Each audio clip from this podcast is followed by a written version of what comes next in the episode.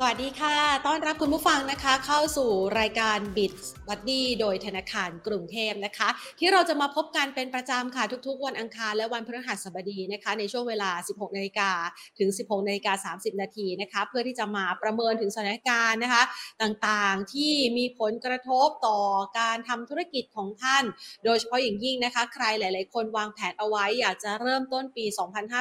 2565 ด้วยความสดใสก่อร่างสร้างตัวของธุรกิจหลังจากผ่านพ้นวิกฤตโควิด -19 เป็นต้นมานะคะ ก็อยากจะลืมตาอ้าปากนะคะ อาจจะต้องมาประเมินนะคะ ปัจจัยเสี่ยงต่างๆ เพื่อเตรียมกลยุทธ์ พร้อมรับกับสถานการณ์ที่น่าจะเกิดขึ้นนะคะ หรือแม้กระทั่งค่ะ สิ่งใดที่ปรับเปลี่ยนและเป็นความเสี่ยงที่หลีกเลี่ยงได้ยาก ท่านก็จะได้สามารถประเมินได้ก่อนนะคะ แล้วก็หาทางหลีกเลี่ยงได้สำหรับภาคธุรกิจหรือว่าป้องกันสิ่งที่ไม่อยากให้เกิดขึ้นกับภาคธุรกิจของท่านนะคะ วันนี้ค่ะเราจะมาพูดคุยกันนะคะ ถึงแนวทางในการหาทางรอดหลังจากช่วงนี้เนี่ยนะคะ ต้นทุนก็แพงนะคะ แต่ว่าดูเหมือนรายได้นะคะค่าใช้จ่ายต่างๆเนี่ยเพิ่มขึ้น แต่มันไม่สัมพันธ์กับรายได้นะคะ หรือแม้กระทั่งยอดขายของเรานะคะ ดังนั้นปีนี้เนี่ย 2565 ความเสี่ยงที่ภาคธุรกิจนั้นต้องเผชิญเป็นอย่างไรกันบ้างนะคะ ไปพูดคุยกันค่ะกับรองศาสตราจารย์ ดร สมชายพักพาสวิวัฒน์นักวิชาการอิสระด้านเศรษฐศาสตร์และการเมืองนะคะ อยู่กับเราแล้วค่ะ สวัสดีค่ะ ดรค่ะ ครับ สวัสดีครับ ค่ะวันนี้เนี่ยนะคะอยากจะมาขอเรียนปรึกษากันสักหน่อยค่ะ ปี 2565 นะคะ ดูเหมือนจะเป็นความหวังของใครหลาย ๆ คน โดยเฉพาะอย่างยิ่งภาคธุรกิจนะคะ ที่อยากจะฟื้นตัวจากโควิด -19 แต่ปรากฏว่ามันมีหลากหลายปัจจัยเลยที่มีพัฒนาการทั้งด้านดีและไม่ดีจากปี 2564 เป็นต้นมานะคะ ช่วยประเมินถึงภาพที่ปีนี้เนี่ยเดิมทีเราประเมินเอาไว้สำหรับเศรษฐกิจไทย ดรมองยังไงบ้างคะจริงๆปีนี้นะครับ จะเป็นลักษณะของการฟื้นตัวที่ดีขึ้น แต่ค่ะการฟื้นตัวนั้นมันก็มีความฟื้นตัวที่ยังไม่รวดเร็วนะแล้วก็ยังมีความเสี่ยงอยู่เพราะฉะนั้นอย่างที่คุณพูดนะครับมันมีด้านดีและด้านที่ไม่ค่อยดี ด้านดีอันหนึ่งก็คือว่าเศรษฐกิจโลกปีนี้ฟื้นตัวต่อเนื่องจากปีที่แล้วนะครับปีที่แล้วเนี่ยแรงนะครับในต่างประเทศเนี่ยในอเมริกาในยุโรปนะครับจีนเองก็แรงมาก8เปอร์เซ็นต์8.1ด้วยซ้ำนะครับ เพราะฉะนั้นในปีนี้ถือว่าเศรษฐกิจของโลกเนี่ยขยายตัวปีที่สองแต่ความแรงจะลดลงจากประมาณ 5%กว่าจะเหลือ4%กว่านะครับแล้วก็ผู้ค้าของเราเนี่ยก็ยังขยายตัวดีอยู่จีนอาจจะลดลงเหลือ 5%กว่าแต่ขยายตัวนะครับในสหรัฐอเมริกาอาจจะลดลงเหลือ4%กว่า EU ก็เหมือนกันขยายตัวนะครับญี่ปุ่นอาจจะสัก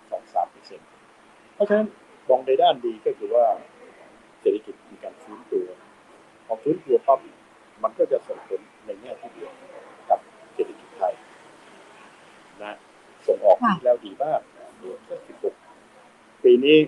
นะครับ ทางการอาจจะมองอย่างเขาเรียกว่าอนุรักษ์นิยมสามเปอร์เซ็นต์ก็น่าจะถึงห้าหกเปอร์เซ็นต์ครับแล้วก็เรื่องของการเอ่อที่มันยังไม่ไปดีนักแต่ก็ดีขึ้น คือเรื่องของการท่องเที่ยวของต่างประเทศเนี่ย ดีขึ้นบ้างแต่ยังมีประเด็นปัญหาที่เรากำลังพูดถึงความเสี่ยงการท่องเที่ยวภายในผมคิดว่าดีขึ้นกว่าปีที่แล้วสิ่งที่ตามมาก็คือการลงทุนของภาครัฐปีนี้คาดว่าน่าจะดีนะครับมีงบประมาณเหลือประมาณสักที่เหลือจากห้าแสนตัวเหลือจากสามแสนจ่ากอีกประมาณห้าแสนมาจากเรื่องปกติทั้งส่วนนี้ก็มีกระตุ้นตัวช่วยเรื่องของการกระตุ้นเรื่องของการพัฒนาเรื่องของการลงทุน เศรษฐกิจไทยจะได้อันนี้สงส์จากการส่งออกนะครับ ซึ่งปีนี้ผมคาดว่าน่าจะเป็นบวกได้ถึงประมาณ5หรือ6เปอร์เซ็นต์นะครับแต่แน่นอนต่ำกว่าปีที่แล้วเพราะปีที่แล้วมัน 16เปอร์เซ็นต์ตัวที่จะช่วยกระตุ้นเรากับอีกส่วนหนึ่งก็คือ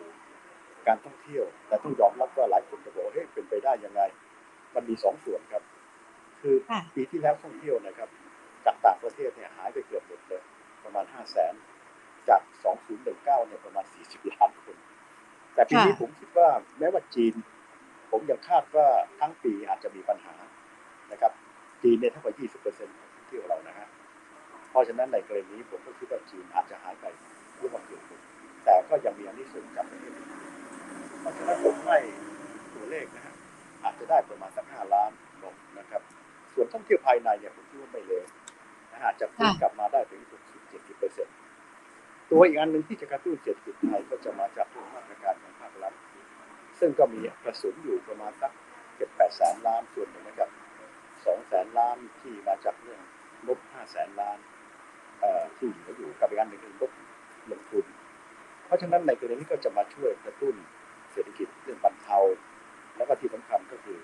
เอ่อเรื่องของการกระตุ้นเรื่องอินฟราสตรัคเจอร์ซึ่งในส่วนนี้ถ้ารัฐบาลทำแบบมีประสิทธิภาพนะครับ มันก็จะช่วยกระตุ้นให้ทางด้านการลงทุนของภาคเอกชนดีขึ้นบ้างผมใช้คำว่าบ้างนะฮะไม่ไม่มากมายเท่าไหร่บริโภคก็ดีขึ้นบ้างทั้งถ้ามองในแง่ดีในส่วนนี้ เศรษฐกิจไทยปีนี้ขยายตัวผมคิดว่าน่าจะได้ถึงสามเปอร์เซ็นต์หรือดีไม่ดีอาจจะสูงกว่านี้ได้ อันนี้คือภาพดี ตอนนี้ก็คือปัญหาภาพที่มันเสี่ยงนะค่ะตอนเราพูดแต่ภาพดีไปแล้วนะครับ ภาพที่เสี่ยงอันแรก ต้องยอมรับว่าเรื่องโควิดยังอยู่กับเรานะครับ เพราะฉะนั้นในกรณีนี้นะครับ เราก็คงจะต้องอยู่กับโควิด แต่สิ่งหนึ่งที่เป็นความเสี่ยงที่มองดูภาพรวมแล้ว อาจจะเสี่ยงน้อยลง เพราะว่าคนมีความรู้สึกว่าโควิดนะครับมันขยายตัวเยอะจริง แต่มันชักจะเรียกอะไรครับ ความรุนแรงนะครับลดน้อยลงเพราะฉะนั้นค่ะความเสี่ยงตัวนี้ยังอยู่ แต่ต้องขออย่าให้เกิดมีความเสี่ยง เกิดจากการกลายพันธุ์กันแล้วกันกลายพันธุ์ประเภทรุนแรงนะครับ ซึ่งถ้าหากว่ามีกลไกตัวนี้ ความเสี่ยงตัวนี้ยังอยู่นะแต่ลดลงไปนะครับลดลงไปประกอบกับที่เรามีเรื่องของวัคซีนที่เพียงพอเรื่องของ social distance ใช้หน้ากากเพราะฉะนั้นความเสี่ยงตัวนี้ยังอยู่ ผลกระทบจากความเสี่ยงอันนี้ ก็จะทำให้เศรษฐกิจโลกนะครับขยายตัวแต่ขยายตัวในอัตราที่ช้าลงไปบ้างนะครับเราจะเห็นว่าในยุโรป ในอเมริกาก็มีการพูดถึงตรงนี้ แต่ความความเสี่ยงที่เกิดจากตัวนี้ มันไปเพิ่มความเสี่ยงอีกตัวหนึงคือเงินเฟ้อครับกับถามว่าทำไมตัวนี้ไปเพิ่มความเสี่ยงในเงินเฟ้ออันนี้กำลังพูดถึงเงินเฟ้อของอเมริกาในยุโรปนะครับ แล้วก็กับกับเราจะแตกต่างกันพอไอ้โควิดตัวที่ยังอยู่เนี่ยคนส่วนหนึ่งก็ไม่ไปทำงานละเพราะว่าอย่างอเมริกาในยุโรปเนี่ยเขามีสวัสดิการดีมาก ไม่ต้องทำงานครับเพราะไม่ต้องทำงานไอ้ผลผลิตมันก็ออก มาโควิดทำให้เกิดอย่างในจีนเนี่ยปีนี้จะเจอประเด็นปัญหาเรื่องโควิดคอนเดลต้าที่เขาพยายามจะเป็นเขาเรียก zero โควิด ซึ่งตอนนี้มันไม่ใช่ง่ายนะเป็นการแผนที่ก็เป็นสิ่งที่ต้องระวังความเสี่ยงที่มาจากจีน เพราะว่าเขาเนี่ยพยายามที่จะให้ปิดก็แน่นเลยแต่การปิดมันเจอไอ้เรื่องของการระบายที่หัวเพราะความเสี่ยงอันนี้ก็จะมาจาก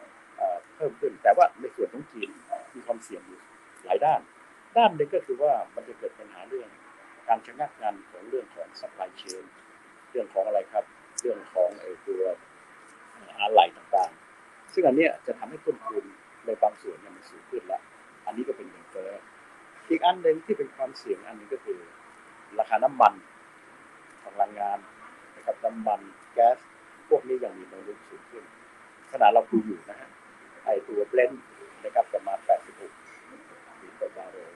มีการคาดการณ์ว่าปีนี้จะไปถึงร้อย นะครับอย่างเรื่องของแก๊สมีประเด็นปัญหาบวกกับปัญหาเรื่องภูมิรัฐศาสตร์เรื่องยูเครนตะวันออกกลางเพราะฉะนั้นในความเสี่ยงตัวนี้ มันก็เป็นความเสี่ยงจากต้นทุนที่สูงความเสี่ยงตัวนี้ก็เป็นก็เป็นเฟ้อนะครับทีนี้ในอเมริกาเนี่ยกับยุโรปเนี่ยเงินเฟ้อสูงมาก ส่วนหนึ่งนอกจากต้นทุนที่สูง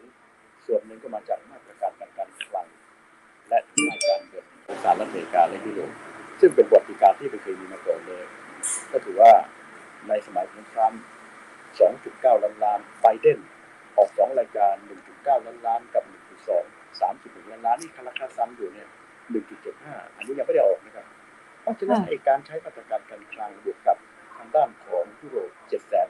750,000เงินมันไหลเข้าไปสู่เยอะแยะมากเลย ตลาดหุ้นก็ขึ้นอะไรต่างๆขึ้นเพราะฉะนั้นตัวนี้บวกกับเรื่องของต้นทุนการผลิตที่ได้ดีก็เลยค่ะก็เลยทำให้อัตราเงินเฟ้อของอเมริกาเนี่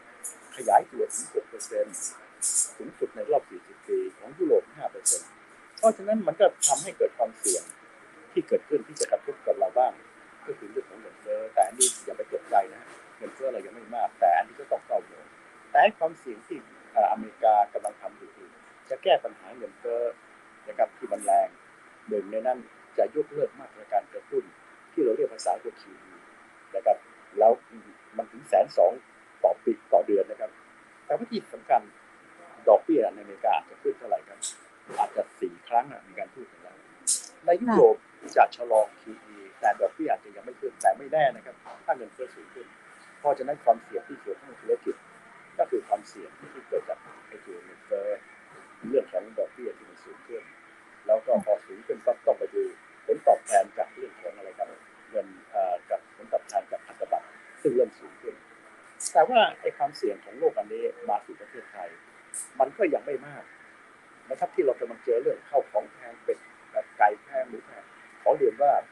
ผมบอกว่าเป็นเรื่องของชั่วคราว แล้วก็มีผลกระทบต่อความเป็นอยู่เนี่ยสูงมากชั่วคราวแต่มันทำให้คนรู้สึกกันเยอะมาก แต่ทั้งปีเงินเฟ้อของบ้านเราเนี่ยผมยังคิดว่าอยู่ที่ประมาณ1.2 1.3ไม่เหมือนกับอเมริกา เพราะฉะนั้นตัวนี้มันสูงขึ้นบ้าง แต่ก็ไม่น่าตกใจ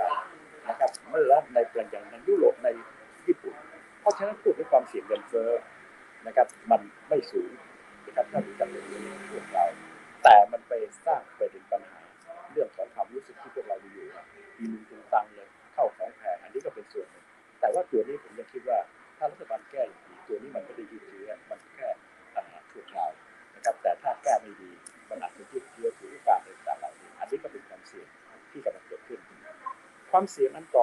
ที่เราจะเกิดขึ้น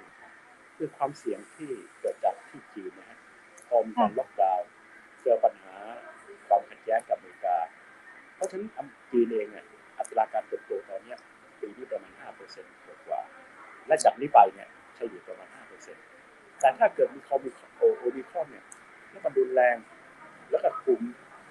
ยังไม่ได้เต็มที่นะความเสี่ยงคือนี่สูงขึ้น แต่ที่ชัวร์ๆความเสี่ยงที่พวกเราจะกระทบความเสี่ยงเกิดจากการที่การ ที่ยวต่างประเทศยังฟื้นตัวในระดับที่ช้าเพราะว่าโอมิคอนยังอยู่ประเทศต่างๆนะครับจะออกไปท่องเที่ยวมีครับนะครับ แต่ว่าก็ไม่ได้เต็มที่ของจีนเนี่ยคิดว่าคงปิดทั้งปี เพราะฉะนั้นเราก็พึ่งพาท่องเที่ยวกับจีน20เปอร์เซ็นต์ตอนปี 2019เนี่ยจำนวนผู้ท่องเที่ยวเข้ามาในประเทศไทยต่างที่40ล้าน จีนได้ปลาทั้งเกือบ10ล้านนะ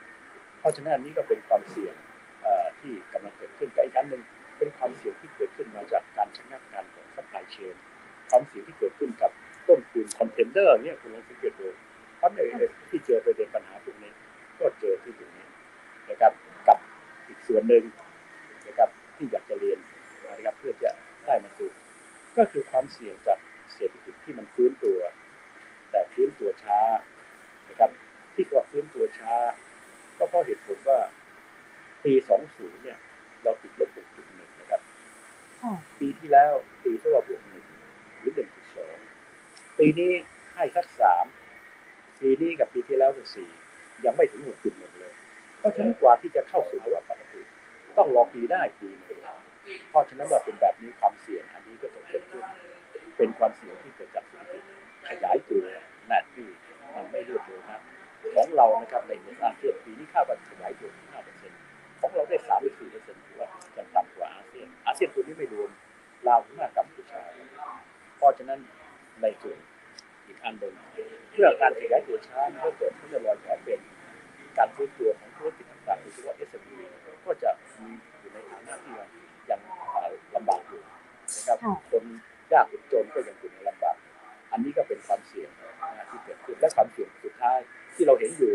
ความเสี่ยงจากราคา อะไรครับราคาเกษตรความเสี่ยงจากเรื่องหมูความเสี่ยงจากราคาพวกไก่นะครับเป็ดขยายไปสู่ลามปามไป อันนี้เป็นความเสี่ยงที่กำลังเกิดขึ้นแต่นี่ยังเป็นชั่วคราวอยู่นะครับเพราะฉะนั้นนี่ก็เป็นภาพรวมก็กว้างไปก่อนในเรื่องของผลที่ดีกับผลกระทบในแง่ความเสี่ยงค่ะ ในกรณีของความเสี่ยงที่เกิดขึ้นชั่วคราวนะคะไม่ว่าจะเป็นเรื่องของราคาสินค้าที่แพงขึ้น เงินเฟ้อนะคะหรือว่าเรื่องของ supply chain ที่ติดขัดเนี่ยนะคะ มันจะเป็นประเด็นที่ส่งผลทำให้ต้นทุนราคาสินค้าเนี่ยมันผลักดันมาอยู่แล้วล่ะ มันจะกระทบทำให้กำลังซื้อเขาเกิดภาวะชะงักงันหรือเปล่าคะอาจารย์ผมขอเรียนนะแน่นอนมันกระทบไปส่วนหนึ่งละนะครับค่ะแต่ว่ามันจะรุนแรงไหมผมคิดว่าสำหรับประเทศไทยนะครับความค่ะรุนแรงจะไม่มาก เหตุผลง่ายๆนะครับ ก็คือว่าถ้าเราดูให้ดีถ้าเงินเฟ้อทั้งปีเนี่ยนะครับมันเฉลี่ยออกมาเยอะแยะคือไม่ได้ดูเฉพาะราคาพืชผลที่มันต้องไปเฉลี่ยของเราเนี่ยประมาณสักหนึ่งเปอร์เซ็นต์กว่า ไม่เหมือนอเมริกานะ บอกเลยห้าหกเปอร์เซ็นต์จะอยู่บางคนก็กลัวอยู่หลายปีนะครับ เพราะว่าเขาเฉลี่ยขึ้นมาที่นี้ เพราะฉะนั้นของเราเนี่ยครับก็โดยเฉลี่ยเนี่ยประมาณหนึ่งเปอร์เซ็นต์กว่ามันจะไม่เยอะ แต่ไอ้ตรงที่มันที่ที่สำคัญก็คือ อ้ตัวที่มันสำคัญอยู่กับความเป็นอยู่เกษตรกรที่เราสำคัญมันสูงขึ้น ตัวนี้มันสูงขึ้นมีสองประเด็นครับค่ะประเด็นเอ่อจริงๆมันมีสามประเด็นที่หนึ่งที่ผมมาเพิ่มสามตอนแรกยังไม่มีเรื่องของโรคเอ่อระบาดของเอ่อของของหมูซึ่งค่ะทำให้เอ่อหมูเนี่ยหายไปสามสิบเปอร์เซ็นต์ราคาก็พุ่งขึ้นมาแล้วอันนี้คือความเสี่ยงอันที่หนึ่งความเสี่ยงอันที่สองที่ทำให้เกิดปัญหานี้ก็คือต้นทุนสูงขึ้น ต้นทุนค่ะสูงขึ้นอันนี้ก็คือต้นทุนนะฮะนำเข้าเอ่ออะไรครับไปทาอางด้าหารนอาสัหารตว์สัใช่ตไหมว์คะใช่เลยสองข้อเลยนะครับ อันที่สามที่มันสูงขึ้น ก็เพราะว่าพลังงานเราจะบอกว่าแก๊สนะครับตอนนี้ก็เกี่ยวข้องกับเรื่องของเอ่อร้านอาหารเกี่ยวข้องกับเรื่องของอะไรต่างๆเหล่านี้ตรงนี้สูงขึ้น แต่ว่าอีกข้อหนึ่งที่ผมไม่อยากจะพูดแต่อาจจะเป็นจริงได้และตัวเนี้ยจะเป็นประเด็นปัญหาสูงขึ้นเพราะพ่อค้าพูดง่าย ถือโอกาสนะครับถือโอกาสเพราะอะไรครับพออันนี้สูงขึ้นอันนี้สูงขึ้นถือโอกาสเอ้ยเอ้ยราจะต้องขึ้นให้ดูไกลเลยเพราะฉะนั้นสี่ประเด็นเนี้ยจะเป็นประเด็นปัญหาของของของปัญหาของความเสี่ยงที่เกิดขึ้น แต่ถ้าเอาจริงๆแล้วสี่ประเด็นนี้นะครับเอ่อถ้าหากว่ามองในมุมที่รัฐบาลแก้อยู่นะครับนะก็คือหัวใจสำคัญก็คือดูแลเรื่องไม่ให้ไอตัวโรคหูเนี่ยมันระบาดต่อไป ราะว่ามันเป็นโควิดอะถ้าค่ะแก้โควิดไม่ได้มันลามปามไปทุกอย่างเลย เพราะฉะนั้นพอแก้หมูปั๊บเนี่ยนะครับได้ มันก็จะหยุดยั้งหยุดยั้งคืออะไรครับ คนไปกินไก่ คนไปกินอ่าเป็ดยิ่งใกล้จุดจีน อันนี้กินผักกินอะไรต่างๆพอออกมาเป็นแบบนี้นะฮะพอเราหยุดยั้งตรงนี้ได้ค่ะไอ้ตัวอื่นมันก็หยุดยั้งที่พวกไก่พวกอะไรพวกนี้มันเพียงพอไข่เพียงพอแต่พอเจออันนี้ปั๊บมันก็เจอไม่เพียงพอชั่วคราวแต่วันนี้คุณสังเกตดู ราคาหมูเริ่มตกแล้วนะครับ เพราะต่อให้มันมีเป็นปัญหาพอมันแพงขึ้นคุณกับผมเลิกกินละอ๋อถูกต้องไหมครับ เพราะฉะนั้นค่ะเพื่อมองจากอย่างนี้ถ้ารัฐบาลเนี่ยครับก็คือแก้ไขปัญหาเรื่องของราคาสองควบคุมราคาอย่าให้เอ่อพ่อค้าถือโอกาสขยายอุ่นขยายนี่กับวันที่สามช่วยบรรเทาในช่วงขณะขายของพวกนี้นะกระจายนะให้มันทั่วถึงเพราะบางแห่งมันพวกไม่ถึงมัน ก็แพงค่ะกับที่กำลังทำอยู่ใกล้ๆทงฟ้าก็คือพยายามการที่สี่ก็คือ อาจจะช่วยเกษตรกรนะในขณะที่แพงอยู่ช่วยซื้อแต่ก็มากระจายในที่ที่ถูกลงเพราะฉะนั้นถ้าแก้ตรงนี้ขึ้นมาได้นะครับในกรณีสถานการณ์ก็จะเป็นเป็นชั่วคราวแต่ถ้าหากกลับไปอันหนึงก็คือเรื่องของไอ้จิตวิทยานี้อันตรายนิดหนึ่งคือคนค่ะส่วนใหญ่ไม่รู้ แล้วก็ปีนี้ต้องยอมรับว่าเป็นปีของการเลือกตั้งเพราะปีการเลือกตั้งเนี่ยคุณนะทั้งด้านฝ่ายค้านรัฐบาลก็สู้กันแหลก เพราะฉะนั้นการเลือกตั้งจะเป็นลักษณะเขาเรียกสีโหวตซัมเกมศูนย์ไม่คุณก็ผม เพราะฉะนั้นตัวนี้ก็เป็นโอกาสนะฮะที่มันจะเกิดทำให้เกิดการกระจายของสื่อสื่อเฮ้ยปัญหามันเยอะแยะเพราะฉะนั้นกระจายเพราะฉะนั้นนี่ก็เป็นหน้าที่ของรัฐบาลอ่าก็คือปัญหานี้อ่าปัญหาข้อที่จริงมันไม่ได้ลามปามหรือเป็นมากมายขนาดนั้น แต่ถ้าไม่มีการทำความเข้าใจกับประชาชนอยู่บนเอ็นอ่ากับทางด้านจากการให้ความความเข้าใจที่เพียงพอ มันก็สามารถลามปามไปได้ครับแต่ไอ้ส่วนต้นทุนเรื่องพลังงานต้องยอมรับอย่างหนึ่งว่าอย่างไรก็สูงขึ้น เพราะฉะนั้นก็ต้องพยายามคุมเพื่อไม่ให้มันกระจายไปเป็นวงกว้างหรือในขอบเขตจำกัดในลักษณะนี้อันนี้ก็เป็นสิ่งที่พูดง่ายเป็นความเสี่ยงที่ต้องยอมรับว่ามันยังมีอยู่กับเราค่ะ ถือว่ามีทั้งขาที่เราสามารถควบคุมได้ก็คือเรื่องของสินค้าเกษตร ราคาหมูภายในประเทศนะคะ ไม่ให้เกิดจิตวิทยาว่าโอ้ราคาแพงพ่อค้าคนกลางจะต้องขึ้นราคาอย่างรวดเร็วนะคะ มันก็น่าจะทำให้สถานการณ์นี้คลี่คลายไปในที่สุดสมดุลของตลาดก็จะเกิดขึ้นนะคะ ในขณะที่ถ้าหากว่าเรามองจากเรื่องของปัจจัยต่างๆเหล่านี้เนี่ยนะคะ ถ้ามองทั้งด้านดีทั้งด้านไม่ดีแล้วเนี่ยภาคธุรกิจไหนในปีนี้ที่อาจารย์มองว่าน่าจะมีโอกาส รุ่ง หรือแม้กระทั่งภาคธุรกิจไหนที่อาจจะได้รับผลกระทบและต้องมีการปรับเนื้อปรับตัวบ้างค่ะโอเคครับไอ้ตัวที่ลุ่มเนี่ยเห็นชัดจะค่ะเป็นตัวที่สอดคล้องกับเรื่องการขยายตัวของเศรษฐกิจโลกที่มันเฟ้อส่งออกที่ดีขึ้นอันนี้ค่ะเราสามารถเดาได้เลย เรื่องของอาหารการกินเนี่ยนะครับนะครับเรื่องของเกษตรนะครับพอฟื้นขึ้นมาหัวอันนี้ขึ้นมาใหญ่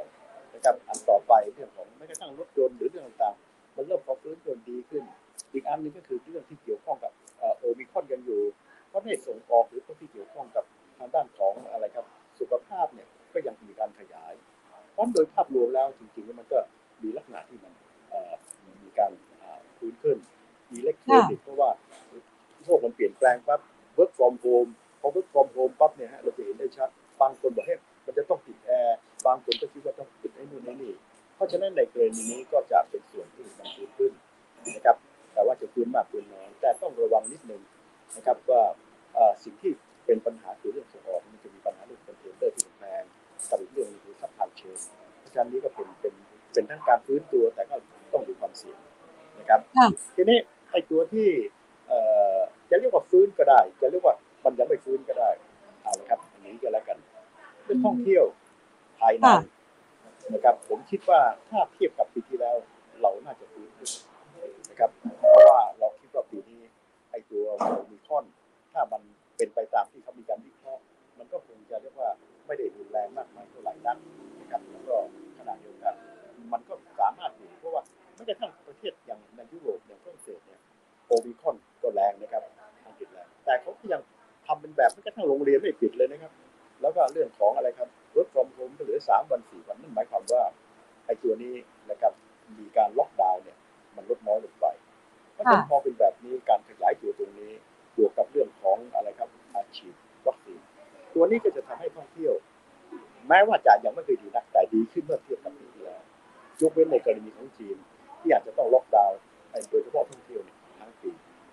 ฉะนั้นในด้านต่างประเทศ ในกรณีผมก็ถือว่าถ้าบอกว่ายังไม่ยังไม่ดีก็ตอบว่าใช่ครับ แต่ถ้ามองในด้านว่าถ้าดีกว่าปีที่แล้วไหมก็คิดว่าดีขึ้น แต่ในด้านการท่องเที่ยวภายในเนี่ยผมคิดว่าน่าจะดีขึ้นนะครับในลักษณะที่มีนัยยะสำคัญบ้างเพราะว่าอะไรครับพอเราอยู่กับอันนี้ได้ แล้วก็ที่สำคัญก็คือคนมันอัดอั้นมากพออัดอั้นมากขึ้นมาปั๊บพอได้ท่องเที่ยวเอาใหญ่เลยแต่อันนี้รัฐบาลก็ต้องอะไรครับสนับสนุนด้วยมาตรการที่มันต่อเนื่อง อะไรกับคนละครึ่งเรื่องของอะไรต่างๆเหล่านี้เพราะฉะนั้นในกรณีในกลุ่มของท่องเที่ยวนะครับ อาจจะบอกว่ามีทั้งไม่ดีในได้านต่างประเทศ แต่ว่าที่ดีนะครับแต่ว่าถ้าเทียบกับปีแล้วดีขึ้น เพราะฉะนั้นเมื่อออกมาเป็นแบบนี้ไอ้ตัวท่องเที่ยวตัวนี้มันก็ลามปามไปสู่ในด้านต่างประเทศนะ ก็จะมีลักษณะที่มันยังฟื้นช้าอยู่ ไม่ว่าจะเป็นเรื่องของอะไรครับเอ่อเอ่อทางด้านของโรงแรมนะครับเรื่องของอะไรครับ เรื่องของสปา เรื่องของร้านอาหาร นะครับมันฟื้นตัวดีขึ้นแต่แต่ขณะเดียวกันก็ยังมีและมันมีโอมิครอนเพราะในกฎเกณฑ์ต่างๆเหล่านี้ ก็ยังทำให้ตัวนี้นะยังอยู่ในสถานที่จะเข้าสู่ปกติก็ยังไม่ได้ปกติครับทีนี้ค่ะอีกตัวหนึ่งนะฮะที่ผมคิดว่า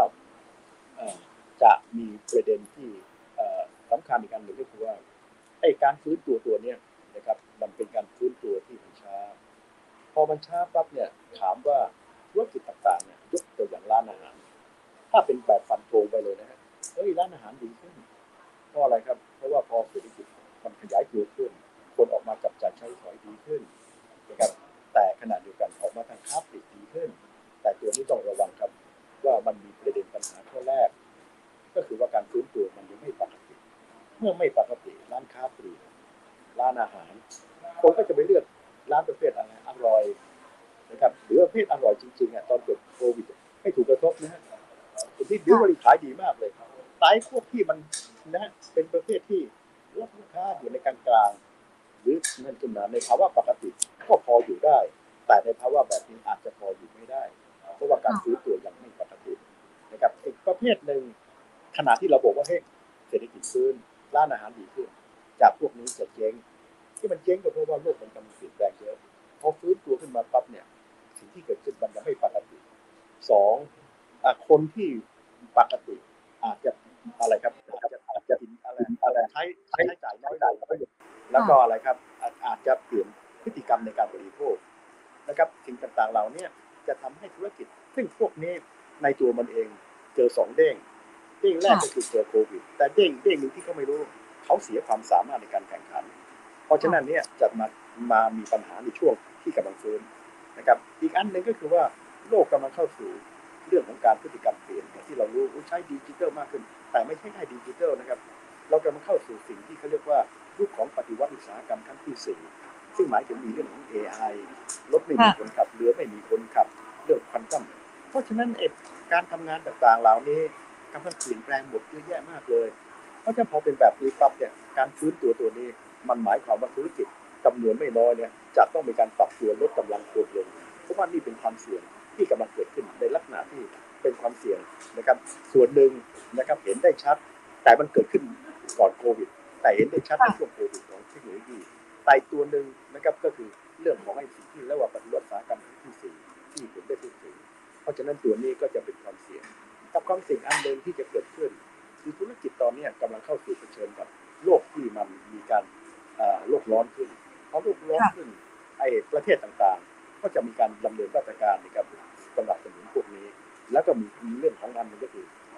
อน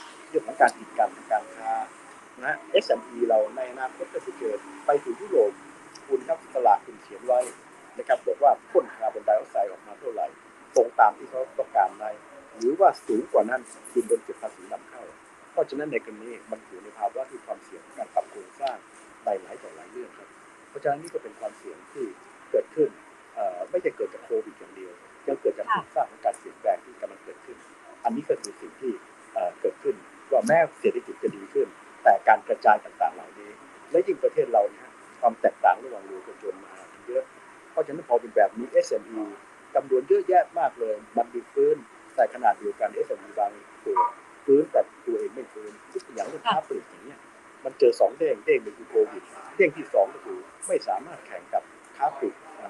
ใหม่ๆนะครับหรือว่าอะไรต่างๆเหล่านี้เพราะฉะนั้นในกรณีก็คือเป็นตัวที่บายได้ชัดหรือแม้กระทั่งทำร้านอาหารนะครับคุณต้องมาเจอปัญหา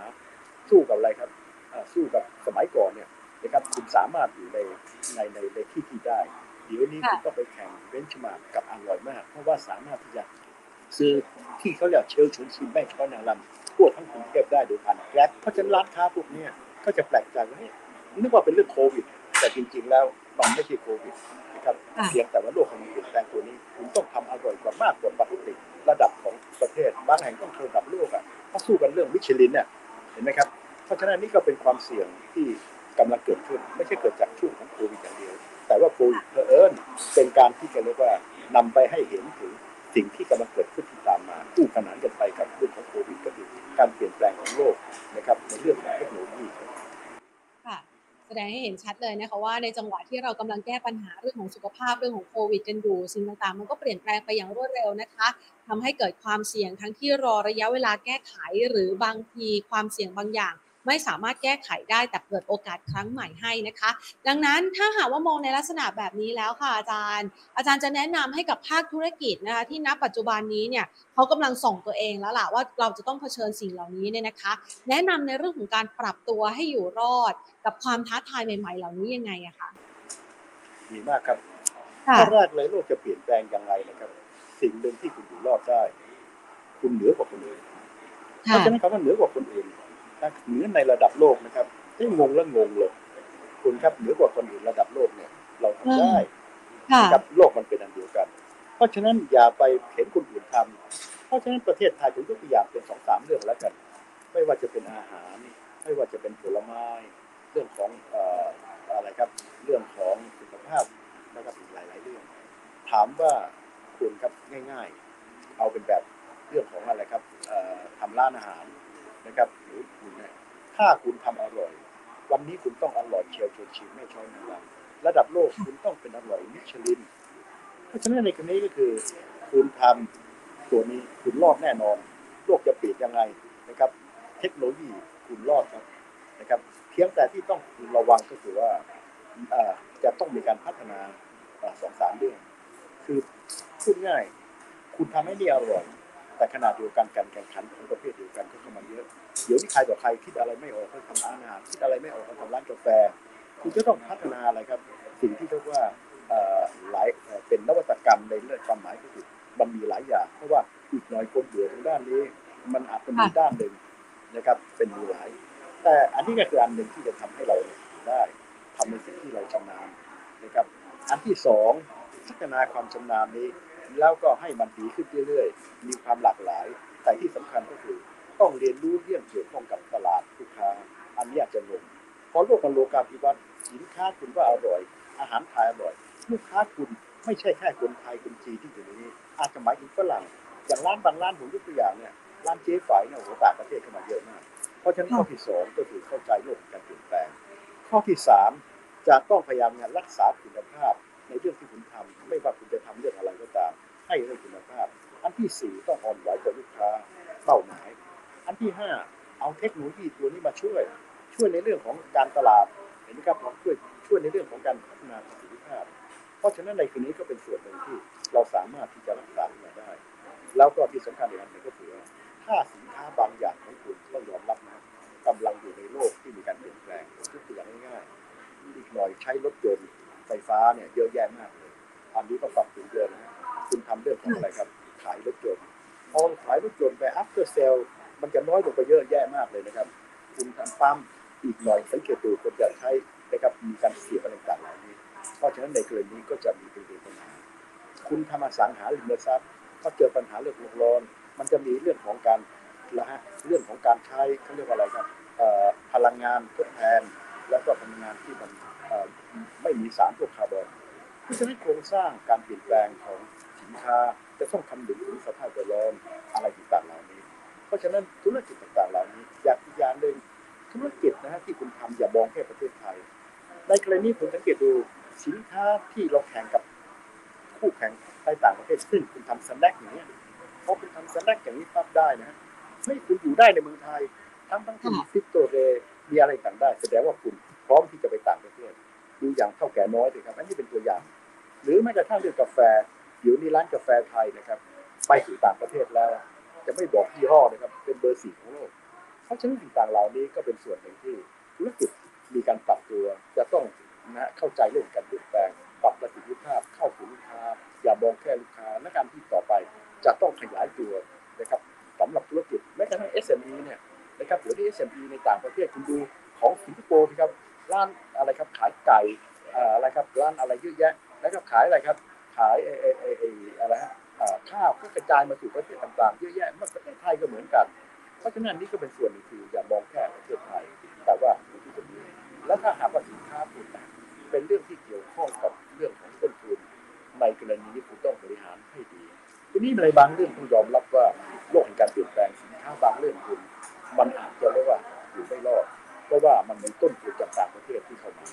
นะครับ เพราะฉะนั้นในที่นี้ถ้าคุณเป็นบริษัทอาจจะเป็น SME เรื่องต่างจะต้องเข้าใจว่าเอ้ถ้าเป็นแบบนี้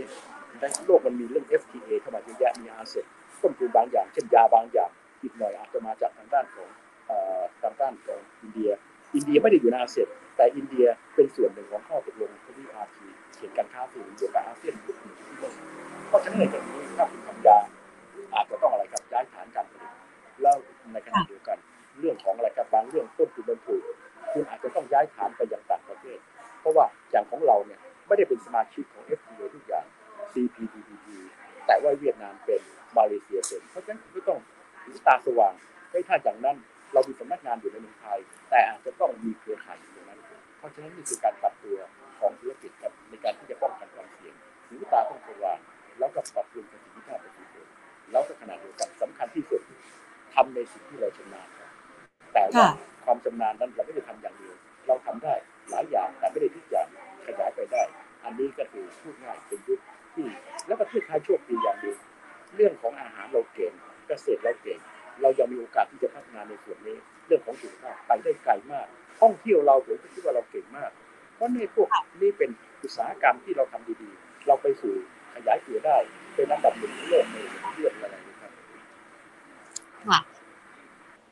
เป็นไอเดียที่น่าสนใจมากๆเลยนะคะ ณ ปัจจุบันเก่งและดียังไม่พอต้องทำให้เหนือกว่าคู่แข่งเหนือกว่าคนอื่นๆนะคะ แล้วก็พัฒนาไปสู่ระดับโลกด้วยนะคะ วันนี้ต้องขอขอบพระคุณอาจารย์มากเลยค่ะ ที่มาช่วยชี้แนะไอเดียต่างๆนะคะ ที่จะช่วยเป็นกลยุทธ์ให้ภาคธุรกิจนั้นสามารถนำไปปรับใช้ เพื่อต่อสู้กับทั้งความเสี่ยงและความท้าทายที่จะเกิดขึ้นในปี 2565 นี้นะคะ ขอบพระคุณค่ะ ครับขอบคุณมากครับสวัสดีครับ สวัสดีค่ะ นี่แหละค่ะคุณผู้ชมคะเป็นสุดยอดไอเดียเลยนะคะ เราประเมินนะคะ อาจารย์ประเมินให้เห็นภาพนะคะว่าความเสี่ยงที่เราเจอณปัจจุบันนี้เนี่ยถ้าหากว่ามองในเรื่องของค่าของราคาแพงมันเป็นเพียงแค่ชั่วคราวเท่านั้นนะคะ แต่ยังมีความเสี่ยงอีกหลากหลายปัจจัยเลยนะคะ ที่ตอนนี้รอระยะเวลาที่จะเข้ามาคลี่คลาย หรือแม้กระทั่งบางความเสี่ยงนะคะ ไม่สามารถแก้ไขได้แต่เปิดโอกาสสู่ความท้าทายครั้งใหม่ที่ภาคธุรกิจนั้นจะต้องเผชิญนะคะ ลองฟังดูค่ะ แล้วก็นำไปปรับใช้นะคะ เชื่อว่าท่านจะสามารถสร้างความสำเร็จในธุรกิจของท่านได้แล้วค่ะ นี่ก็คือเรื่องราวนะคะที่นำมาฝากกันในรายการ Biz Buddy ในวันนี้นะคะ วันนี้หมดเวลาลงแล้วลากันไปก่อน สวัสดีค่ะ